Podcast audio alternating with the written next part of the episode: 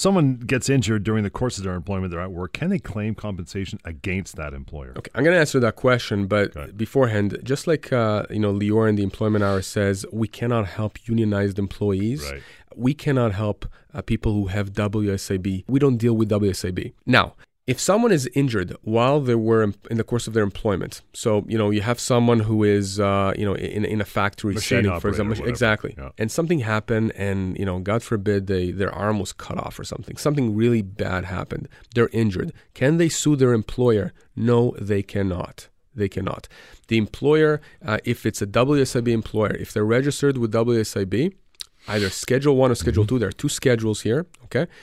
If they are registered with workers' comp, you cannot sue your employer, and you also cannot make a claim against another employee in the company. Like let's say it's it's uh you know Greg who who because of Greg John was injured, but Yeah. they're both coworkers, Right. right? But they're all covered under workers' comp. John cannot make a claim against Greg, and John cannot make a claim against his employer. Okay.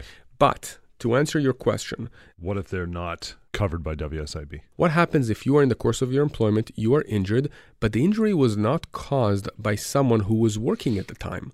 I'll give you an example. Let's say that you're a taxi driver and uh, you know you're covered let's say under workers comp and you're in a car accident, but the other person who was responsible for the car accident is on their way home. They're Sure. not working. Makes sense.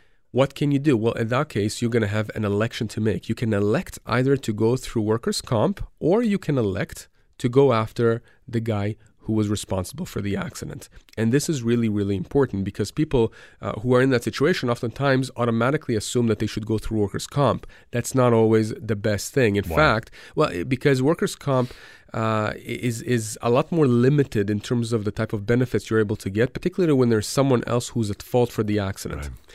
My advice always is that if it's a choice between claiming workers' comp, WSIB, or dealing with an insurance company for whoever caused the injury, it's preferable to make a claim against whoever caused the injury so you can deal with the insurance company directly. Oftentimes, the compensation is a lot greater. This is very, very case specific. My point is this if you are injured as a result of someone's negligence, even if you were in the course of your employment, speak to an injury lawyer. Give us a call, email us. I will let you know if you have the ability under the law to make a claim against whoever was responsible.